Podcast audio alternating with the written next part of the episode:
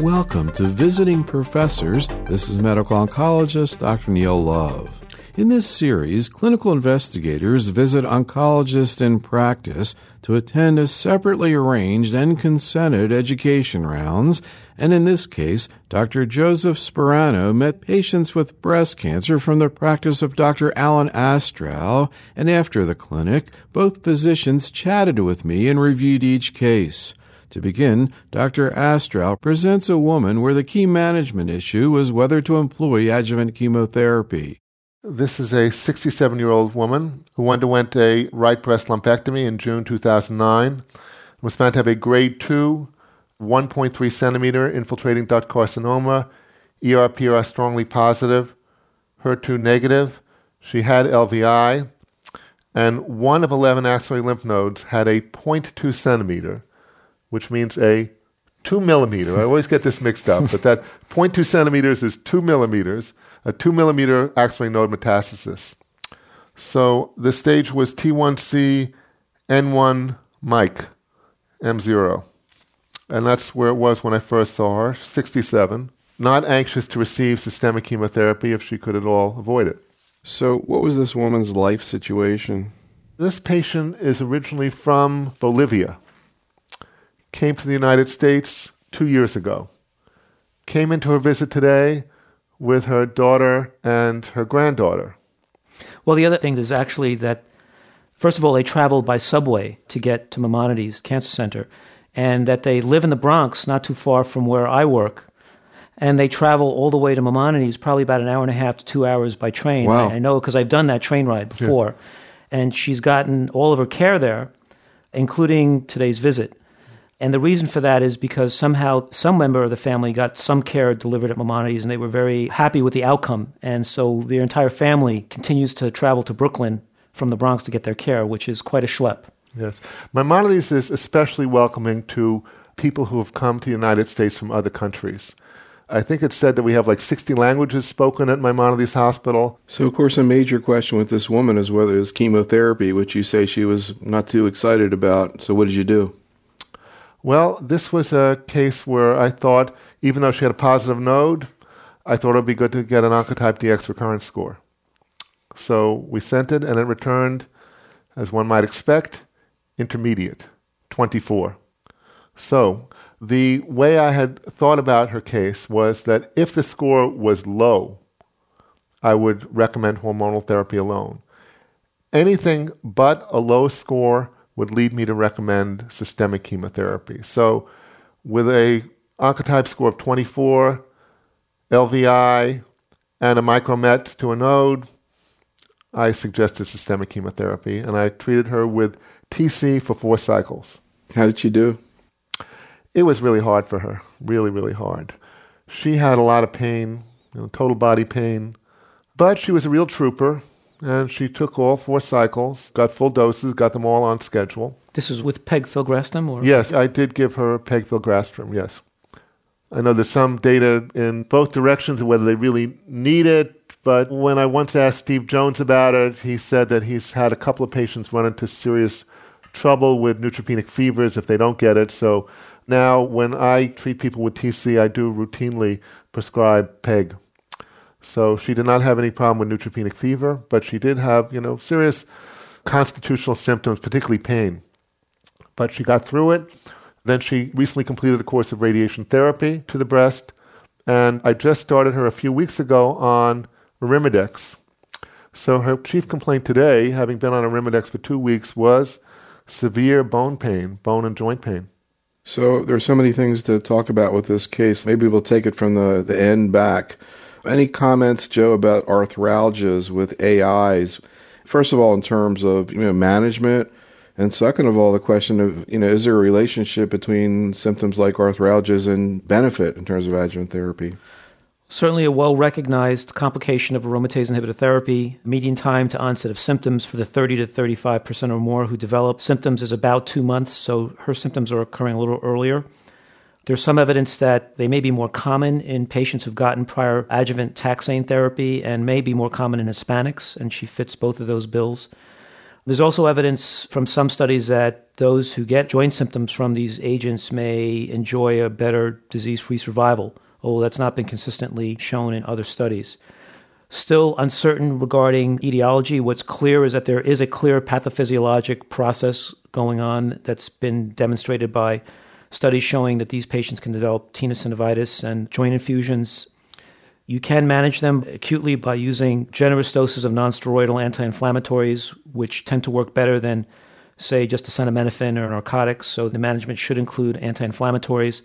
There's some evidence that vitamin D may have a role in that women who have lower twenty-five hydroxy vitamin D levels may be more susceptible to these symptoms, and they may be ameliorated by adequate supplementation in those settings, but that's not been a very consistent finding in most studies. I tend to routinely check twenty-five hydroxy vitamin D levels just because I think it's important to make sure that they have adequate levels if we're going to be using agents that co- produce bone loss for the purpose of bone health, and that there are secondary benefits that relate to having less arthralgias, and that's great. Did she have a bone mineral density done? She had normal bone mineral density, yeah. Yes. One other question for Joe. What do you think of these reports of using high-dose vitamin D therapy for A I-induced arthralgias, you know, the fifty thousand units weekly? Well, one of the striking things is the prevalence of vitamin D deficiency. Anywhere from sixty to seventy percent of women in the populations that have been studied are either deficient, having levels of less than ten nanograms per mil, or insufficient, ten to thirty nanograms per mil levels of vitamin D. And the generally recommended doses of vitamin D supplementation are probably inadequate. In fact, in this particular woman was taking vitamin D supplements. And yes. One of the things that came out of today's visit was that we were going to check a vitamin D level. There's some pathophysiologic potential basis for this in that if with extremely low vitamin D levels, you can get a reflex increase in P T H and essentially get a secondary hyperparathyroidism, which can produce bone pain. And I've seen examples in my practice, actually, of women who were severely vitamin D deficient who had hyperparathyroidism, which was corrected by vitamin D supplementation and had dramatic relief of their symptoms. So a lot of us have anecdotal experience like that. Some of that has been borne out in some reports, but for some reason, it doesn't seem to be a consistent finding. So what exactly did she describe to you today, and what did you do about it? Well, she had you know severe bone pain, particularly in her shoulders. I encouraged her to take N SAIDs. She has some Percocet at home, which she had actually been taking for the pain. We drew a vitamin D level, and I encouraged her to try to continue with the Arimidex in the hope that the pain would ameliorate with time or that we would find some way to treat the cause of the pain. What about the T C, Joe? A lot of people use that in node-negative situations and in situations like this. What regimen do you generally use, and what do you think about the issue of the growth factors? Yeah, I think it's a very reasonable, evidence-based regimen. I think a lot of us in the field would like to see another trial that confirms what was seen in that trial, but it was a reasonably sized, well-conducted trial that was done by a group whose practice, I think, reflects community practice in the United States. So I think the results are real. The impression that a lot of people have is that T C may be somewhat more toxic for whatever reason than what's been described in that paper. In fact, there are some reports, letters to the editor type reports, that have described higher rates of febrile neutropenia. And I think all of us have our anecdotes of a patient here or there who had complications from T C. And I think that's made many of us more apt to use a colony-stimulating factor when one chooses T C, particularly in an older woman. But that also comes with a price in terms of bone pain. Yes. That could be even more problematic when you're using dose-dense therapy. Yes. It seems to me to be somewhat less when you're using an every three-week regimen like T C, but it still does occur. The point is to warn patients about it so that when it comes, they're not surprised by it. And when they do develop the symptoms, that they use a nonsteroidal anti-inflammatory rather than acetaminophen or narcotics for that matter, because the nonsteroidals are much more effective in terms of relieving colony-stimulating factor type bone pain. Finally, what about the oncotype in the node-positive situation? Joe, we just saw some data in San Antonio, this follow-up data from the SWOG study that had been presented a couple years before. The paper actually was simultaneously published in the Lancet Oncology. Can you talk about what they saw in that study and what it means to you in terms of your own practice? Sure. That was a trial, an old study performed by the U S Intergroup led by SWOG that focused on postmenopausal women who had E R positive, lymph node positive disease. They were randomized to receive either tamoxifen or cyclophosphamide, doxorubicin, and five F U given either concurrently with tamoxifen or with C F given first, sequentially followed by tamoxifen. That study demonstrated a disease-free and overall survival benefit for the addition of chemotherapy. So in this analysis, they focused in on the groups that received tamoxifen or C F followed sequentially by tamoxifen, because that group did somewhat better than the group that got concurrent tamoxifen with chemotherapy, which we now know is probably a suboptimal way to sequence chemotherapy and endocrine therapy. And what they found was very similar to what was found in the B twenty analysis in node-negative patients with E R-positive disease randomized to TAM versus TAM plus C M F. That is a disease-free survival benefit only in patients who had a high recurrence score. Likewise, with a trend towards a better outcome in, for chemotherapy in those with an intermediate recurrence score, but it was not statistically significant. So I think this does provide some additional supportive evidence that for individuals who have a low recurrence score, as Doctor Astrow said, that selected patients who have node-positive disease could be spared the use of chemotherapy. And I think this is the ideal patient to consider an oncotype who has node-positive disease, an older woman who's sort of a borderline and a borderline age for recommending adjuvant chemotherapy. Now, where are things right now with your TailorX study in node-negative tumors? And at one point, I heard some discussion about the possibility of allowing patients with node-positive tumors into that. Yes, the trial is going very well. It was activated in April of two thousand six. It has accrued over ten thousand patients with approximately six thousand or so randomized. And we expect the accrual to be completed by the end of the year and to have a definitive result from the randomized portion of the trial sometime in two thousand fifteen. There is a higher proportion of patients in the randomized group who were non-adherent with their assigned treatment. The rate is about thirteen percent. In other words, about thirteen percent of patients who were initially assigned to hormone therapy alone have elected to take chemotherapy and vice versa. So because of that, we had to, under the guidance of our statisticians, we needed to inflate the sample size from four thousand four hundred in the randomized group to seven thousand so that we can be really confident in that result when we do have a result. And I will point out that although the thirteen percent non-adherence rate does sound high, it's actually not dissimilar to the non-adherence rate seen in other phase three trials randomizing patients to very disparate treatments. So, for example, in the B oh six trial, lumpectomy versus mastectomy, the non-adherence rate was about eleven percent, and in the ECOG transplant versus no transplant trial in high-risk node-positive disease, the non-adherence rate was in the same region. What about the issue of this same question, the role of oncotype in patients with node-positive tumors? Is that something that you think should be studied in a trial? I recently became aware of the fact that I guess the Italian group, the Michelangelo group with Luca Gianni, is running a study looking at that question, hormone therapy versus chemo followed by hormones in patients with node-positive tumors that are low recurrence score. What do you think about that? Yes, when we looked at this situation within ECOG, we discussed within the intergroup making a modification to the TailorX trial to include node-positive disease. However, I was very concerned about lumping those patients in because we do know that the prognostic information provided by recurrence score does not correlate well with the prognostic information provided by classical clinical pathologic features, and that there was a danger of missing out on the opportunity to spare low-risk patients chemotherapy by throwing these high-risk patients who had node-positive disease into the mix.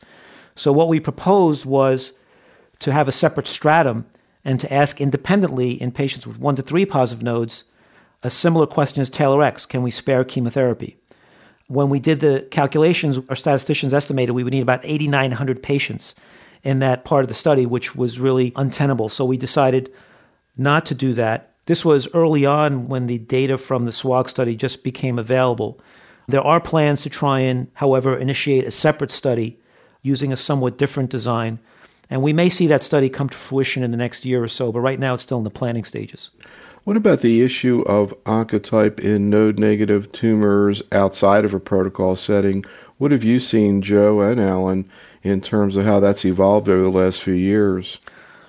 It's very interesting to see how different individuals will interpret or utilize the information that they get from a score. I will see patients who have nearly identical scores, come from similar backgrounds, similar life situations, will make completely different decisions based on a score.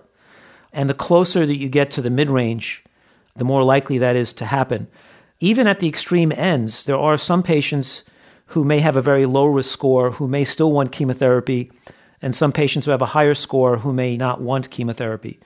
But for the most part, I think the score is helpful when it produces a result that's at the extremes of very low or very high, which provides a clear treatment path.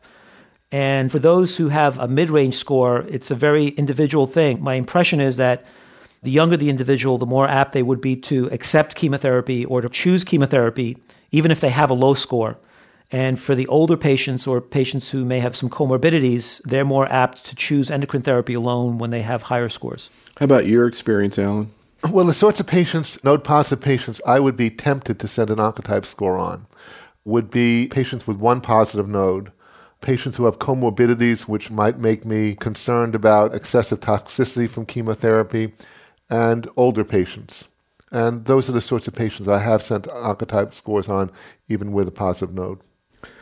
Joe, what about the issue of quantitation of E R and also actually H E R two assay through the Oncotype?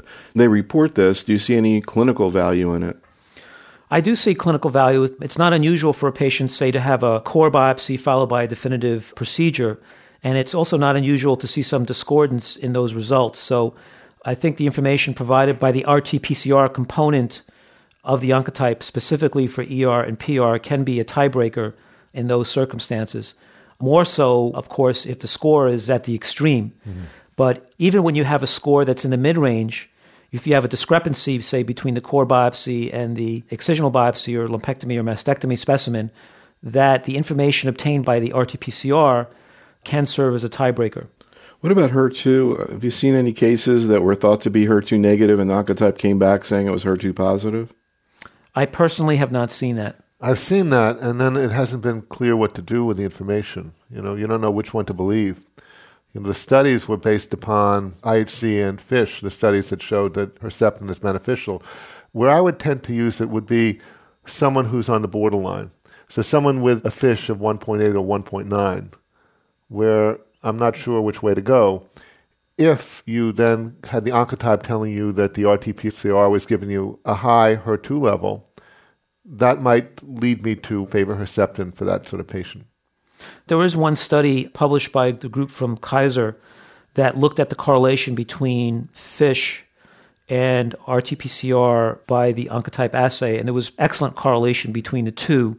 There was another trial by ECOG where the correlation was not quite as strong.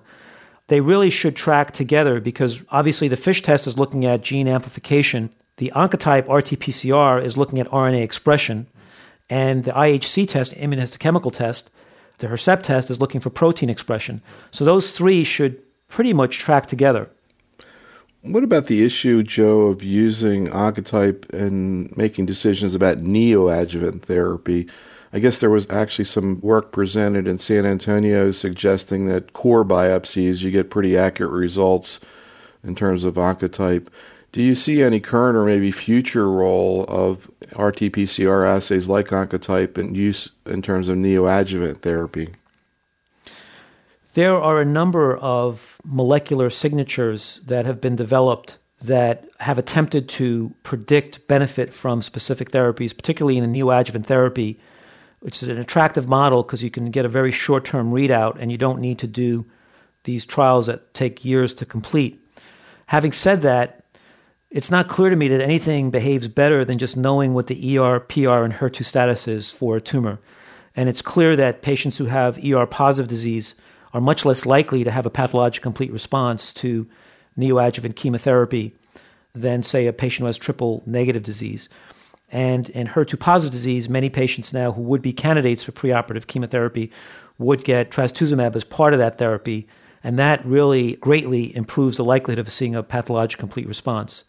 So right now, for the types of patients that we select for neoadjuvant chemotherapy, I don't see the results of that test changing that decision about whether to use neoadjuvant chemotherapy or being useful in helping us make a decision about which specific chemotherapy regimen to use.